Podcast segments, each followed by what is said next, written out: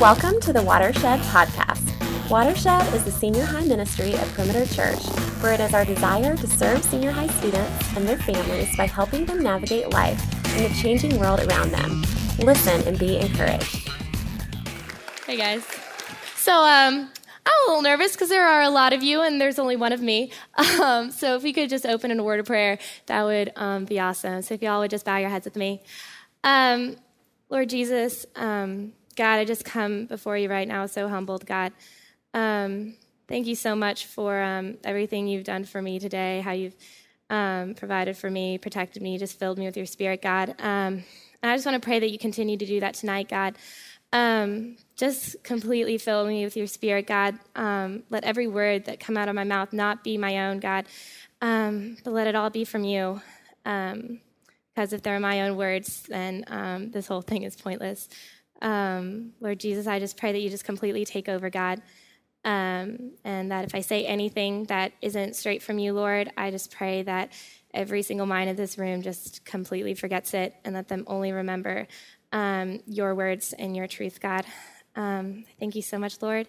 Um, calm my anxious heart, and um, it's in your name I pray. Amen. Amen. So, hey, y'all. Um, if y'all don't know me, my name's Kara Hagenstad. I Hey, um, I'm 18 years old. I uh, just graduated high school, so uh, praise God. Um, and I'll be attending UGA in the fall. So, ah, go dogs. Um, so, y'all heard Mark speak last night about what tension is, and he did such a fantastic job. Um, and what I learned is basically tension is um, this pull between these two opposing forces. Um, you know, there's our sinful desires of the flesh, and then um, for the Christian, um, there's this alternate opposite pull um, inside of us of the Holy Spirit doing a work inside of us to make us more like Jesus. so Christians live in this constant pull. the non Christian um, lives in a tension between their inborn sense of morality. Um, you know, they have their sense of what's good and what's not, so they have the pull whether or not um, to do the right thing. Uh, and I think all of us feel that. Um, but um, tonight, I'm just going to talk to you guys a little bit about um, why we feel this tension. You know, its origin and the direct source of it, but also the purpose of having it in our lives. Um, so, tension entered the world the uh, very same day that sin did um, through the first man and woman, and they were called Adam and Eve. Um, for those of you who grew up in the church, you guys are probably very familiar with this story. Um, for those of you all that didn't, um, basically, um, after God created the world and everything in it, He made the first man and the first woman, um, Adam and Eve and um, they lived in the Garden of Eden, which was this beautiful place of absolute perfection. Um, they spent their days in complete and total unity with God. Um, and their one instruction was to not eat the fruit from the tree of knowledge um, that was in the middle of the garden. Um, so the first instance of tension um, occurred in Genesis 3 1 to 6. So um, if y'all have your Bibles, you can flip there. Um, now, the serpent was more crafty than any of the wild animals the Lord God had made. He said to the woman, Did God really say, You must not eat from any tree in the garden? The woman said to the serpent, We may eat fruit from the trees in the garden, but God did say, You must not eat from the tree that is in the middle of the garden, and you must not touch it, or you will die. You will not certainly die, the serpent said to the woman, for God knows that when you eat from it, your eyes will be opened, and you will be more like God, knowing good and evil. When, when the woman saw that the fruit of the tree was good for food and pleasing to the eye, and also desirable for gaining wisdom, she took some and ate it. She also gave some to her husband, who was with her, and he ate it. Um, and from this moment forward, um, Christians were cursed to live in the middle of this tension between the desires of the flesh and the desires of the Holy Spirit um, living inside of us. Um, and the story of Adam and Eve shows that our tendency to live in tension is something innate. Um, Adam and Eve lived in perfection, in, like I said, complete and total unity with God. Um, they walked with him and literally talked to him. Um, and he gave them every blessing imaginable. Um, if anyone had the best possible chance not to sin and not to screw things up, it was Adam and Eve. Um, the fact that Adam and Eve lived in tension shows that it's just something that comes with having a sinful human nature. Um, so it's completely natural, it's completely normal. Um, so uh, that's the origin of tension. Tension came into the world the same day that sin did. Um, but the direct source of the tension we feel is described by this concept that Mark brought up um, last night, which is the now and the not yet. Um, what this means for those of us who are Christians is that now, in the present time, we are already saved. Um, you know, we're already God's children. The Holy Spirit is already doing work inside of us to make us more like Jesus. Um, but we're not yet a part of the glory and the perfection that we were created for. You know, we constantly struggle between giving in to the desires of this broken world, giving in to drinking in the mud and the grime, and being left absolutely unsatisfied, and living according to des- the desires of the perfect and glorious kingdom of God, and waiting faithfully for that eternal spring of flesh, fresh, clear um, water so that we can drink and drink and never again go thirsty. Um, Paul describes this inner struggle in Romans 7, verses 21 to 23. Um, so I find this law at work. Although I want to do good, evil is right there with me. For in my inner being, I delight in God's law. But I see another law at work in me, waging war against the law of my mind and making me a prisoner of the law of sin at work within me. Now, um, what Paul's saying here is that, like, deep in his heart, he truly wants to follow God's law. But there's this other law tugging at his heart and pulling him away from pleasing God. And that's the law of sin. And this is such a perfect description of what we're talking about. Um, and I totally get what Paul is describing here, especially um, speaking about these different laws, um, because it really speaks to the tension that I've been struggling with my entire Christian walk.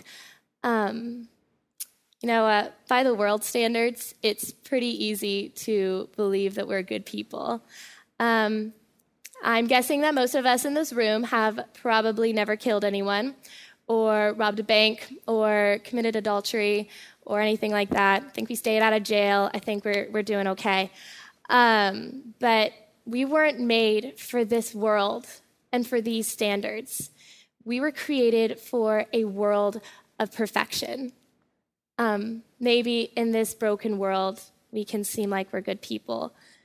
Um, but by God's standards, by the standards of this world of perfection, we are so incredibly and helplessly sinful. Um, God directly gave us his standards in the Ten Commandments. Um, if y'all don't know the story, basically, the Ten Commandments were given from God to a group called the Israelites, um, just basically as a set of general laws to live by, and they're still very applicable to um, the present day. Um, so, um, while I read these, just try to honestly examine yourself and um, see how you measure up to these. Um, so this is from Exodus 20. And God spoke all these words I am the Lord your God who brought you out of Egypt, out of the land of slavery. You shall have no other gods before me. You shall not misuse the name of the Lord your God, for the Lord will not hold anyone guiltless who misuses his name. Remember the Sabbath day by keeping it holy. Honor your father and mother, so that you may live long in the land your God is giving you. You shall not murder. You shall not commit adultery. You shall not steal. You shall not give false testimony about your neighbor. You shall not covet your neighbor's house. You shall not covet your neighbor's wife or his male or female servant, his ox or donkey, or anything that belongs to your neighbor. When the people saw the thunder and lightning and heard the trumpet and saw the mountain in smoke, they trembled with fear. They stayed at a distance and said to Moses, Speak to us yourself, and we will listen. but do not have God speak to us, or we will die. Moses said to the people, Do not be afraid. God has come to test you, so that the fear of God will be with you to keep you from sinning. The people remained at a distance while Moses approached the thick darkness where God was. Um, I don't know about you guys, but um, recently, while hearing those, I, uh, I felt very uncomfortable. Um, and there's the tension. You know, throughout my life, um, I go feeling pretty good about, you know, feeling pretty good about my own righteousness. Um, but how do I me- measure up to God's standards? How many countless times have I taken the Lord's name in vain? Um, how often do I struggle with idolatry? Not um, bowing down to little golden statues, but um, putting my relationships and my activities and my successes and basically my own glory before God's and before spending time with Him. Um, I've stolen, you know, not in the sense that shoplifting is a part of my weekend plans, um, but I've cheated on homework and on papers, and that's stealing answers. So, therefore, I must be called a thief. Um, I've never physically killed anyone, but I've harbored hatred. And therefore, as Jesus said, I've committed murder in my heart, and therefore I must be called a murderer. Um, I've gossiped and I've spoken of things I knew to be untrue. Um, so I'm a liar. So, um, this so called good person can very justly be called an idolater and a thief and a murderer and a liar. This is the tension I've been struggling with in my life between living according to the world standards and doing okay, um, or striving to live according to God's standards, failing miserably, and ultimately acknowledging my brokenness and relying on His grace and His righteousness alone to save me. Um, so, why am I feeling this tension? I mean, you know, I know where it comes from, um, but that will only comfort me to a certain point. Um, when we're just left crying out to God, pleading for an answer to the question, why? Why, God? Why am I struggling? Why am I feeling this tension? Um, we're not looking for the story of Adam and Eve um, and a description of the now, not yet concept. Um, that's so important for us to understand. But what we're really searching for is the purpose of tension in our lives. So, what's the point? Um, well, I'm going to tell you guys a little story. Um, so, when I was about 12 years old, I was at the beach on vacation and I was learning how to body surf. Um, to this day, I really don't think I'm doing it right. But um, basically, the idea is, um, you know, you're in the ocean and um, you wait for a wave to come. And when a wave comes, you jump and you start swimming. And if you time it just right, um, the wave will carry you all the way back to shore. Um, never actually made it that far, so uh, I hear it's really awesome when you do. Um, but when you do it right, yeah, let me know how that goes. I have no idea. So, um, anyway, I was 12 and I was learning how to do this. So, um, I'm getting all ready for um, the next wave to come in in the distance. I can see one coming. And um, I can already tell this one it's to be huge. I'm getting so excited. Like, maybe I'll actually make it to shore this time. So, this wave is coming, and I'm getting all geared up, getting excited. Um, starts coming in closer and closer, getting bigger and bigger. And um, the moment before I jump and start swimming, the thought crosses my mind of, uh, well, uh, this is this wave is um, probably too big. But I've already jumped and I've already started swimming, so um, it's too late. Um, when this wave comes crashing down, it absolutely pounds me. Um, I'm not doing anything remotely close to body surfing at this point. Um, it knocks the wind out of me, and I'm no longer in control of my body. I am sent flailing and tumbling through the water, and the sheer force of the wave is keeping me under the water. I can't come to the surface. Um, I can't breathe. My lungs are just filled with so much pressure as they beg for oxygen, and I need air so desperately. Finally, the wave slows down. I can push myself up, get my head above the water, and I finally receive that first gasp of air. Um, it wasn't until there was a struggle to breathe that I realized how much I needed air. We can go through an entire day without ever struggling to receive oxygen. So it's really easy to forget how vital it is. Um, but once there's a struggle, you remember that you can't survive without it. It's the exact same thing with tension. God uses tension to humble us. You know, if, if we didn't struggle, it would be so easy to believe that we have it all together, um, that we're basically good people, that we don't need God. Um, but in truth, we need God more than we need air. And tension reminds us of that. The struggle reminds us that we don't have it all together and that we need God to bring us out of our brokenness. We need to constantly be reminded of this, for us to daily just raise our white flag and surrender everything to Him. Um, we need to be reminded of our desperate need for a Savior. It's only then that um, we can receive that first gasp of air spiritually, which is God's unyielding and overwhelming grace just flooding your body and just consuming you and surrounding you completely. Um, finally, just releasing that pressure you've, felt, you've built up from this struggle. Um, and once we receive that spiritual gasp of air, we can fully experience His grace and His love. Once we realize our desperate need for a Savior, we realize how undeserving we are of any mercy. This makes his grace seem so much greater and his love seems so much sweeter. When you read through Romans 7 and um, Romans 8, you see Paul actually go through this process. Um, by the end of Romans 7, after acknowledging the tension in his life and his sinful nature, he says, What a wretched man I am. Who will rescue me from this body that is subject to death? Thanks be to God who delivers me through Jesus Christ our Lord.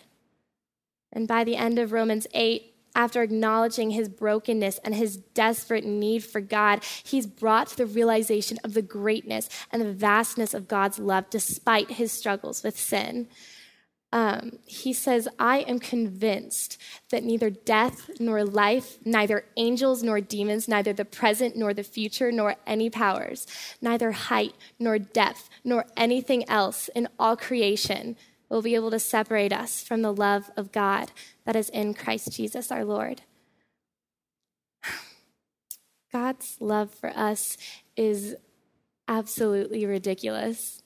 Um, for for y'all to understand what I mean by this, um, just imagine years down the road, um, you have a son that just becomes your world. You love him so deeply, and you just treasure every moment with him. Um, now imagine that a 12 year old with a baseball bat comes along and brutally beats your son to death.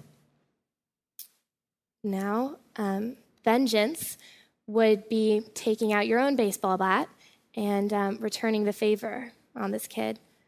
Um, although it may not be right, I'm sure many of us in this room can at least understand that course of action. Um, justice would be reporting this act of murder to the police, um, stepping back and just letting the justice system um, punish him for his crimes. I think most of us in this room would choose one of those two um, reactions um, either justice or vengeance. Um, there may be a precious few, a very, very small number of beautiful people in this room who would react in mercy by dropping all of the charges and letting him walk free. But there is no one in this room who would react with grace. No one in this room would choose to see his rough past, see the abusive father and the alcoholic mother. Uh, afterwards, he was put into the foster care system and had absolutely horrific experiences. Um, and then choose to adopt this child into your own family and love him as deeply as you loved your own son. There's not a single soul in this room who could do that. That's the way that God loves us. That is the overwhelming, unyielding, ridiculous way that God loves us. We are so incredibly undeserving of his love, and he gives it so freely. once we realize this, we can't help but love him back and just surrender everything to him. Without the tension in our lives, we'd never be able to understand the depths of God's love for us. We would never be humbled enough to realize our desperate need for Him and find just overwhelming peace in receiving His grace in that first gasp. God is using this tension in your life for a purpose. God is using your present struggles to bring you closer to Him and to strengthen your relationship with Him. Guys, this is your hope. And you know what? It's okay that you're feeling this tension. It's been around since the beginning of time. It just comes with having a sinful nature and simultaneously have the Holy Spirit doing work inside of you. Um, it's completely natural. But please, if you don't remember anything else, just remember this. The fact that you are feeling tension points to the fact that you were created for something so much greater.